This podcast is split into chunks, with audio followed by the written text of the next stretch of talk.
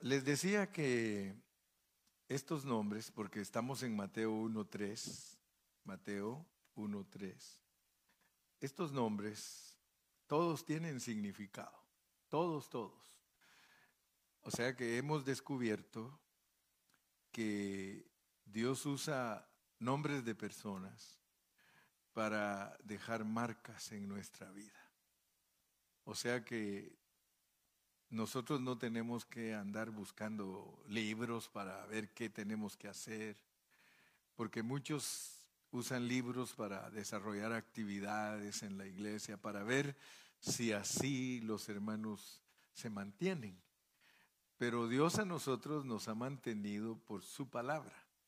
O sea que a nosotros nos ha mantenido como una iglesia que constantemente está en la palabra constantemente estamos estudiando.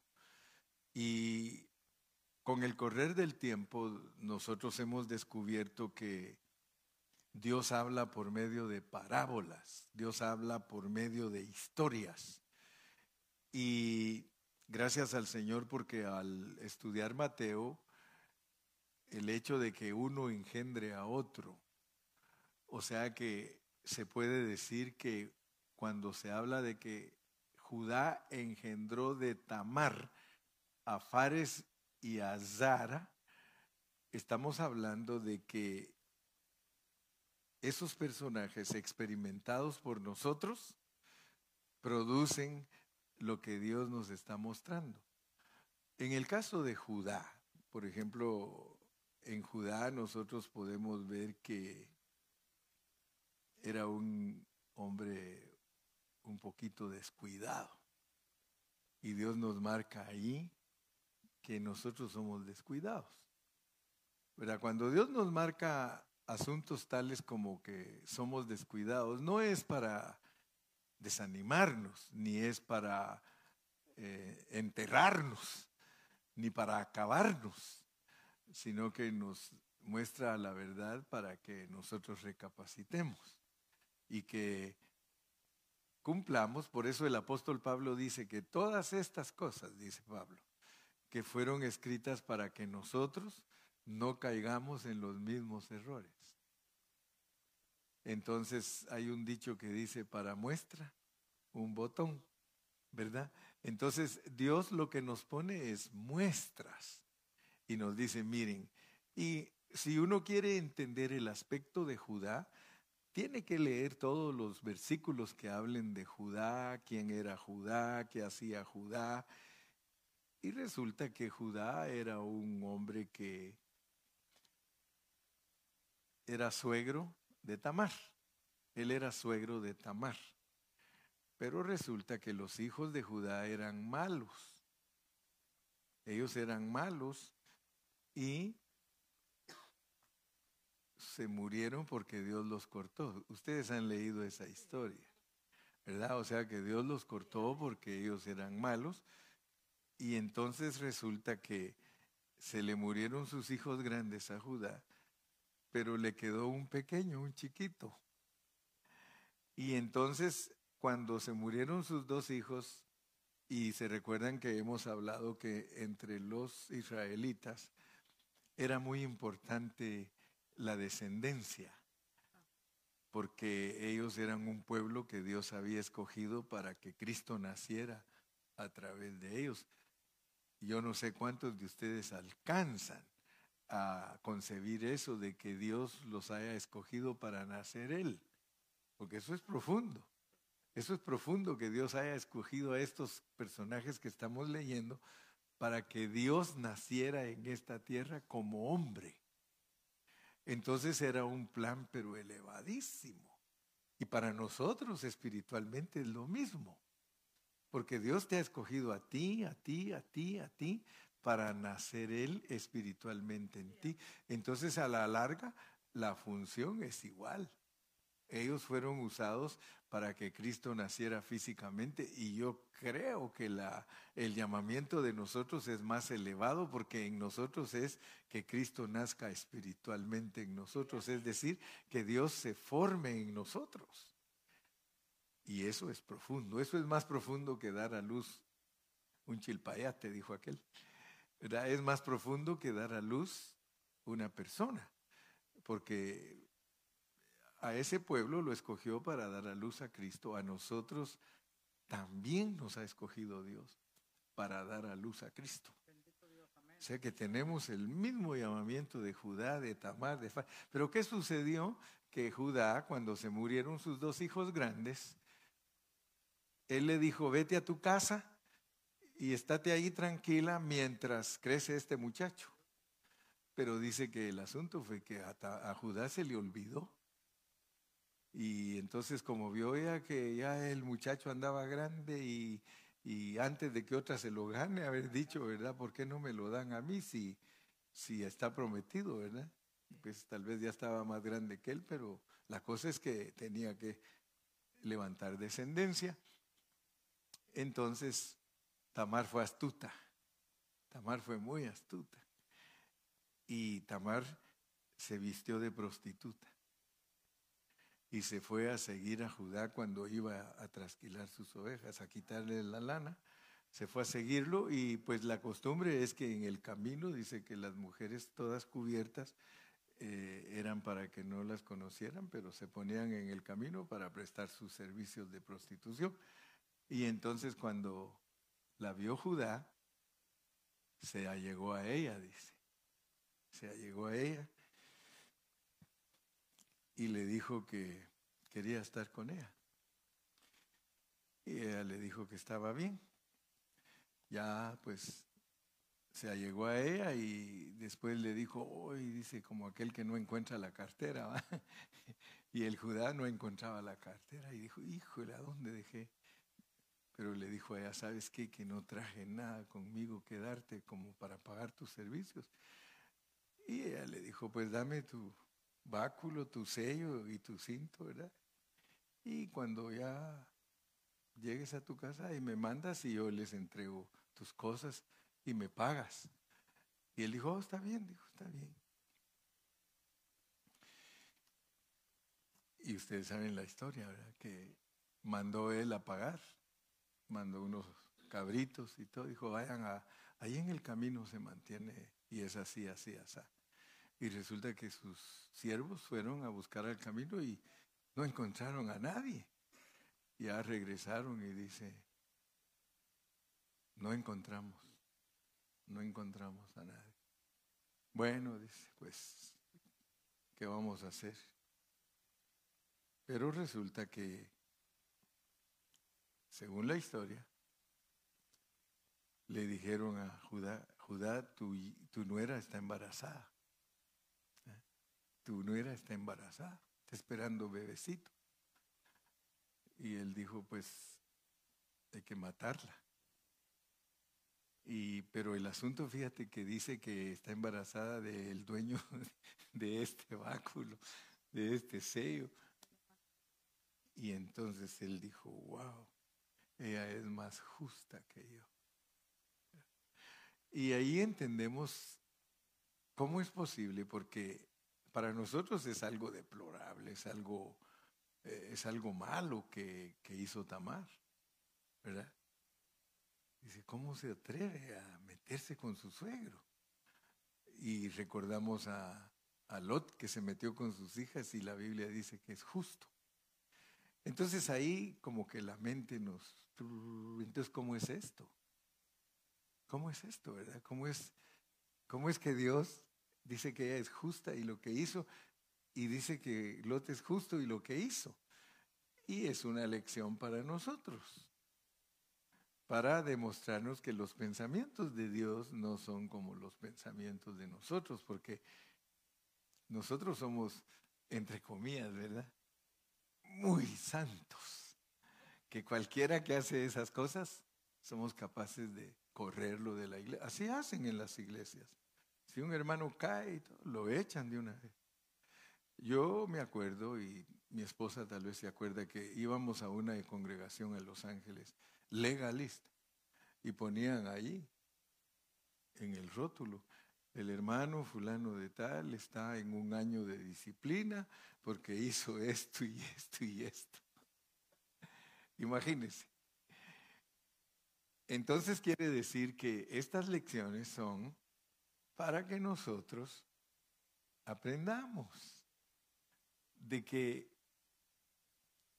Dios, a Dios no le importan tus caídas, pero no vayas a ser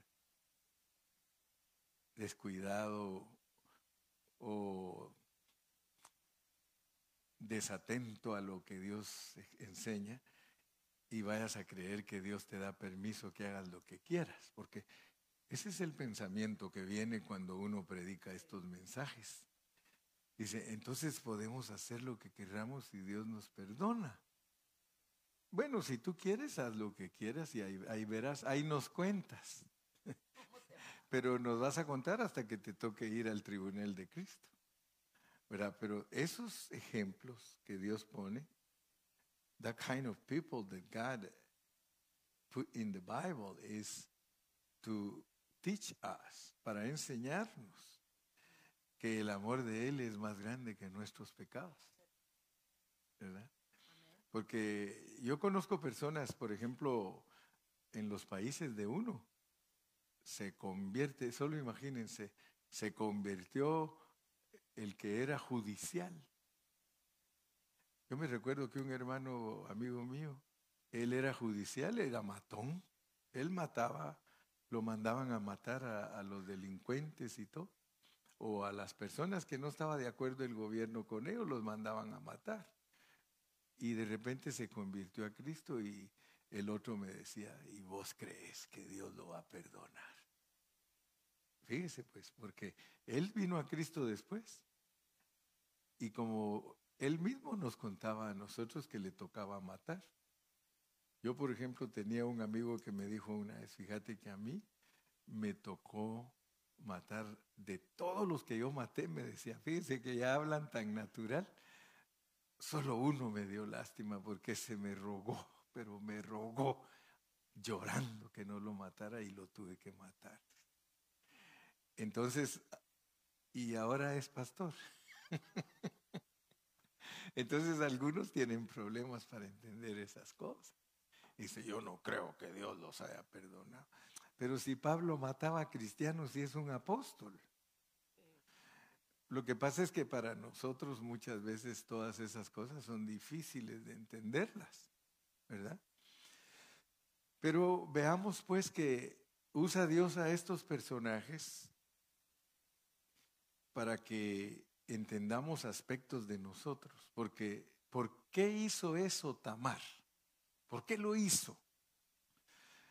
Sencillamente porque estaba, pero bien enseñada de que ella iba a participar para que naciera el Mesías.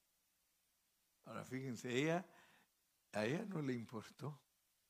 Ella lo hizo porque dijo, yo necesito un heredero porque Dios va a usar mi descendiente para que nazca Cristo. Ella entendió lo que se llamaba el derecho de nacimiento, porque ella sabía que si ella tenía un varón número uno, que ese varón heredaba doble tierra, el sacerdocio y el reinado. Entonces ella engañó con tal de ganarse esa bendición. Entonces es un aspecto que nosotros los cristianos tenemos que entenderlo bien, porque cuando se trata de ganar a Cristo para, para complacer a Dios, a Dios no le importan los medios.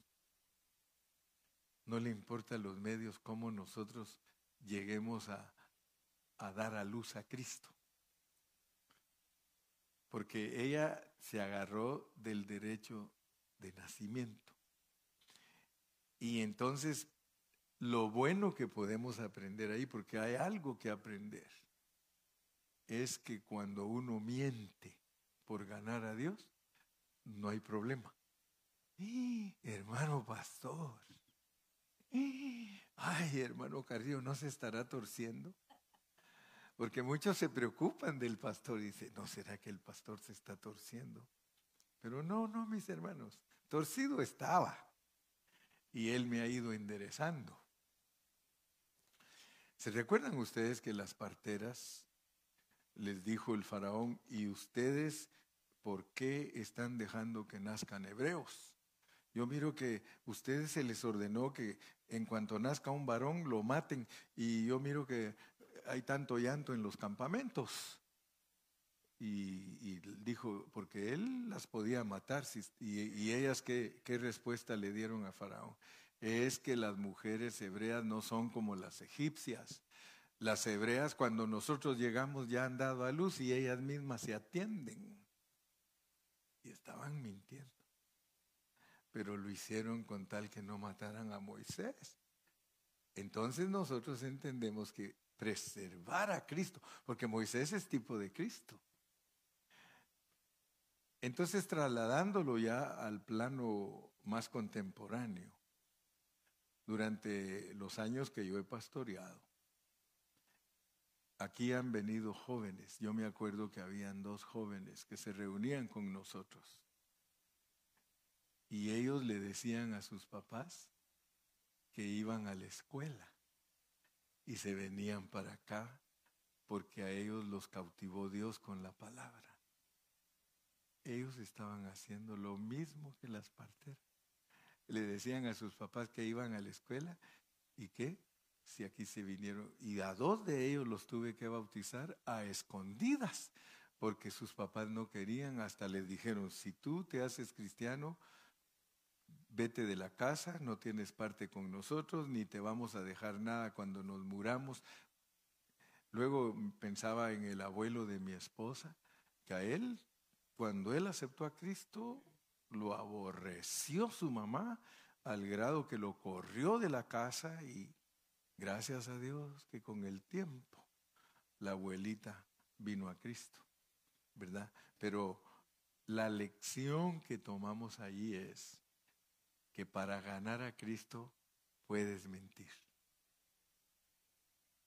Y no te lo van a tomar ni como mentira blanca, ni como mentira negra, para ganar a Cristo. Esos muchachos se bautizaron. Ojalá que con el tiempo Dios les haya permitido que se ganen a sus padres para Cristo. Y después ya le sueltan el rollo, le dice, fíjate que yo te decía que me iba a la escuela y que...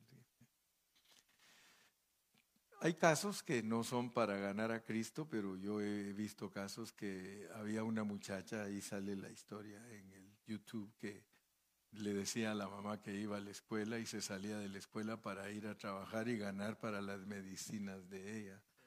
Lo has visto, ¿verdad? Y ustedes lo han visto. Así que entonces ahí aprendemos la lección de, de Tamar. Ahora, Judá usando a Tamar produce a Fares y a Zara, que son dos gemelos. Y nosotros tenemos que estudiar el significado de cada uno de ellos.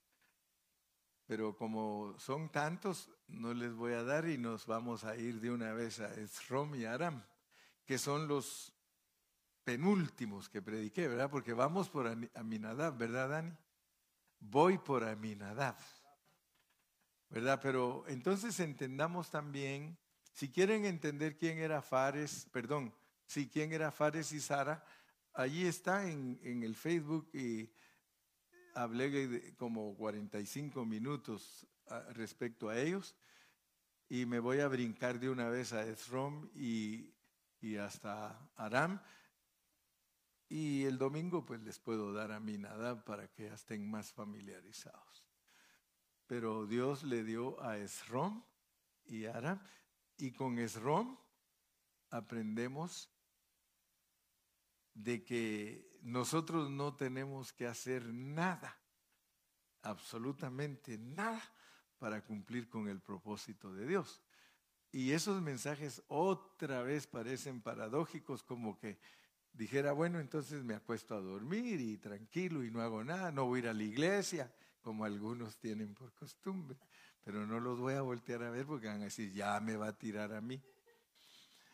Pero lo que quiero es que ustedes se den cuenta que uno produce al otro.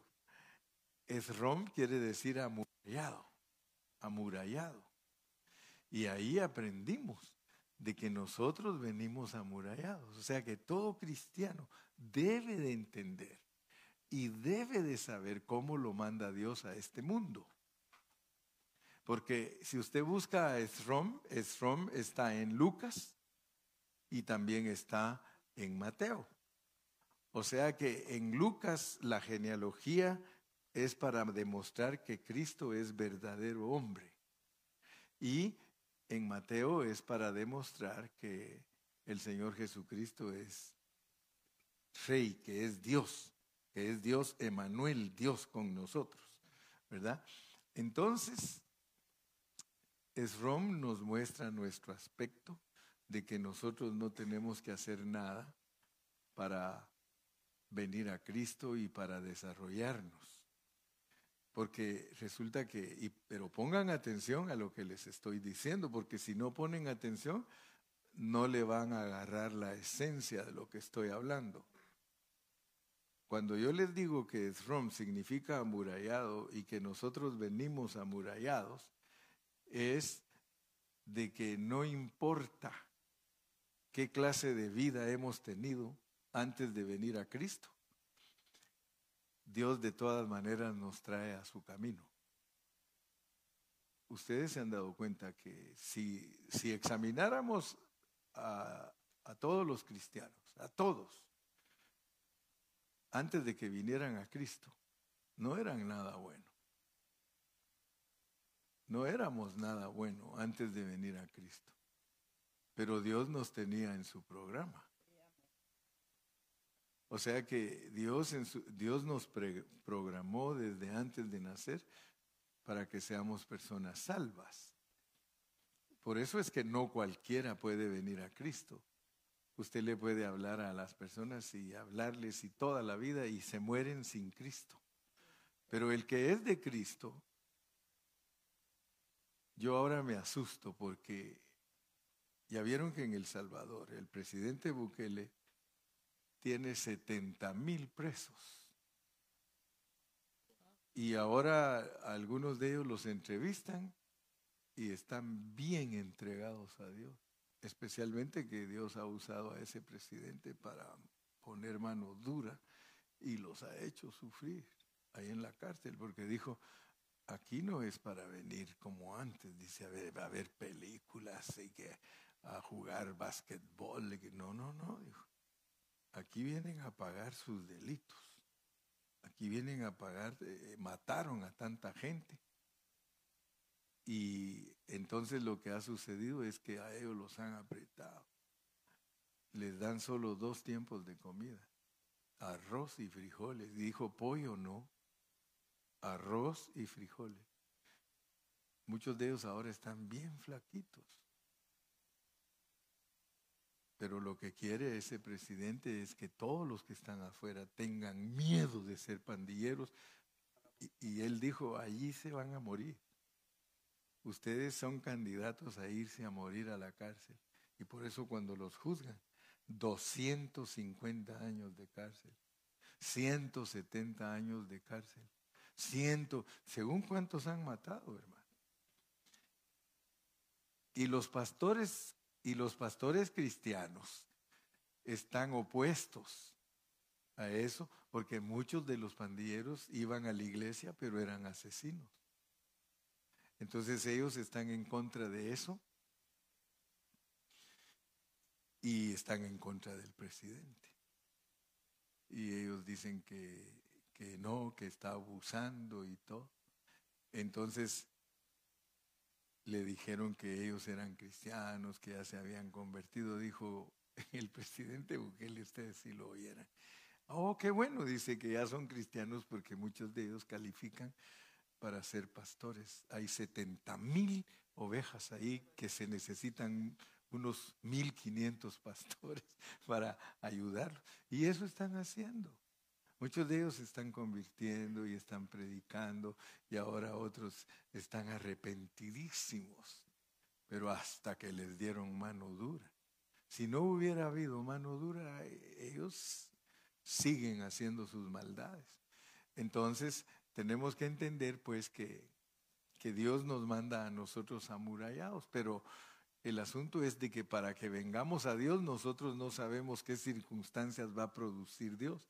Porque así como ellos tuvo que producir una mano dura de un presidente para que ellos vinieran a la cárcel y se salvaran. Algunos de nosotros pues no necesitamos ser pandilleros para que Dios nos salve, ¿verdad? Y, yo he conocido hasta muchachos que a veces están en la iglesia y oyen los testimonios de otros, oyen que yo era pandillero, yo era ladrón, yo era borracho, y los pobres jóvenes que nunca han salido de la iglesia dicen, yo me, me voy a hacer de eso para después así puedo testificar que Dios ya me, me salvó, pero no hay necesidad.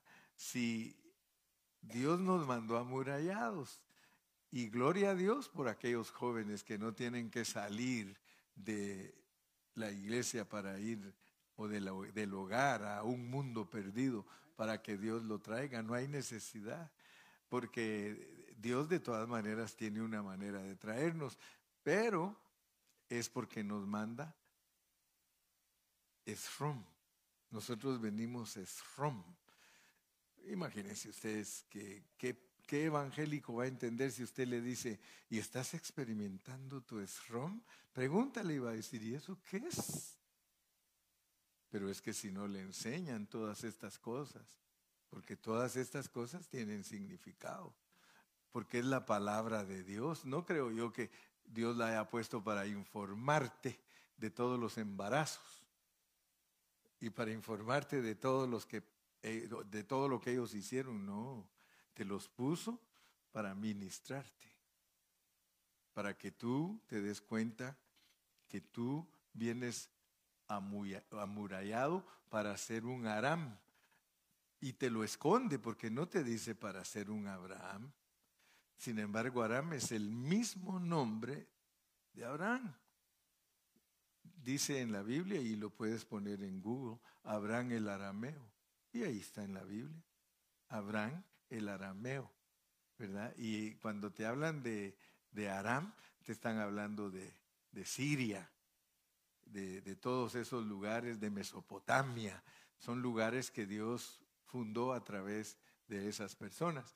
Entonces la lección de nosotros es que para ganar a Cristo no le importa a Dios si tú eh, eres Tamar. No Tamal, Tamar. Dios no le importa si eres Tamar. Él te dice justo, porque tú tuviste que mentir. Y algunos dicen, yo no miento, pastor, dice. Y cuando le tocan a la puerta, dice, mamá, le dice el hijo, ahí está la hermana Meli tocando. Dile que no estoy.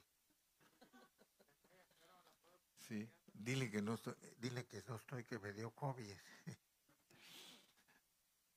Ahí sí es pura mentira. Pero si alguien miente porque quiere agradar a Dios, ir a la iglesia, bautizarse, hacer bien al prójimo, defender a un hermano que está en peligro, se la pasa. Ay, hermano Carrillo, usted nos está enseñando a mentir. ¿Sabe qué me dijo una hermana cuando llegué ahora a Ocotlán? Digo, ¿cómo están mis hermanos? Aquí estamos todos sus mentirositos. Con tal que sea para Dios, con tal que sea para Dios, Dios nunca lo rechaza. ¿Se acuerdan de Raab? Era una ramera que vivía en el muro de Jericó. Y los espías que eran israelitas se fueron a esconder ahí a su, a su changarrito, a su casa. Y cuando llegaron los de Jericó y le dijeron, Rab, aquí entraron dos, porque había acceso porque era prostituta. A ella le entraba y le salía la clientela. Entonces Dios dijo, aquí esta prostituta me sirve. Me sirve, aquí voy a esconder a mis espías. ¿Y qué hizo ella? Le preguntaron. Y fíjense que por haber mentido la hizo abuelita de Cristo. Ah, entonces no ando muy torcido, no ando muy torcido. Ella es abuelita de Cristo. Ya vamos a llegar al ratito donde está ella. Entonces, mis amados, el, ser amurallados, al venir aquí amurallados, quiere decir que a Dios No le importa nuestro pasado, no le importa. Él siempre está esperando un momento en nuestra vida de que nosotros cambiemos. Siempre. Es como la mamá. Si tiene un mal hijo, ella siempre está esperando que su hijo sea buen hijo. Y cuando su hijo viene y le da las buenas nuevas que aceptó a Cristo y que va y que Dios ya lo cambió, esa mamá se siente pero contentísima. Lo mismo es Dios con nosotros. Nosotros somos hijos mal portados, pero venimos amurallados porque somos escogidos y predestinados. Entonces Dios solo está esperando siempre que nuestro aspecto es rom salga a luz. Y de esa manera, entonces nos volvemos los que caminan por fe. Abraham. Abraham ya saben que él tiene muchos distintivos, pero aunque tiene distintivos, Dios siempre habla de las debilidades de él, porque Dios quiere que usted y yo sepamos que aunque somos débiles y tenemos problemas, Dios nos ama. ¿No dice amén? Dios nos ama. Dele palmas al Señor.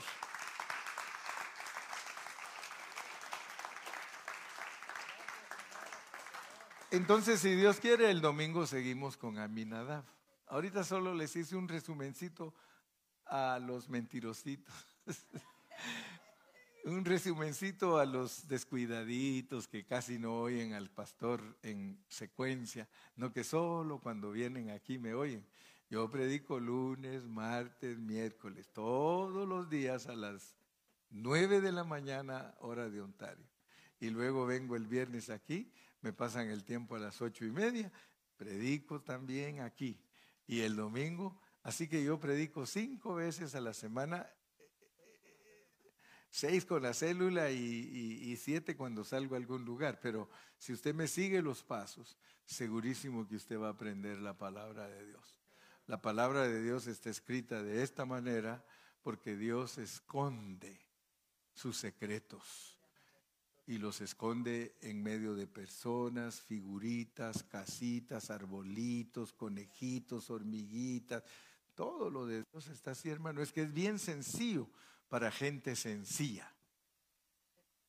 Pero los complicados, ellos complican la palabra y cuesta entenderla porque cuando uno quiere impresionar con un hablar elocuente y con unas frases estereotipadas, ah, ya. Uno a la pobre gente en vez de bendecirla la llena de, se le embota la cabeza. Esto es sencillo, sencillo pero profundo. Los secretos de Dios están escondidos en esta manera. Vamos a darle gracias a Dios. Hermano Montalvo, por favor, despídanos en oración.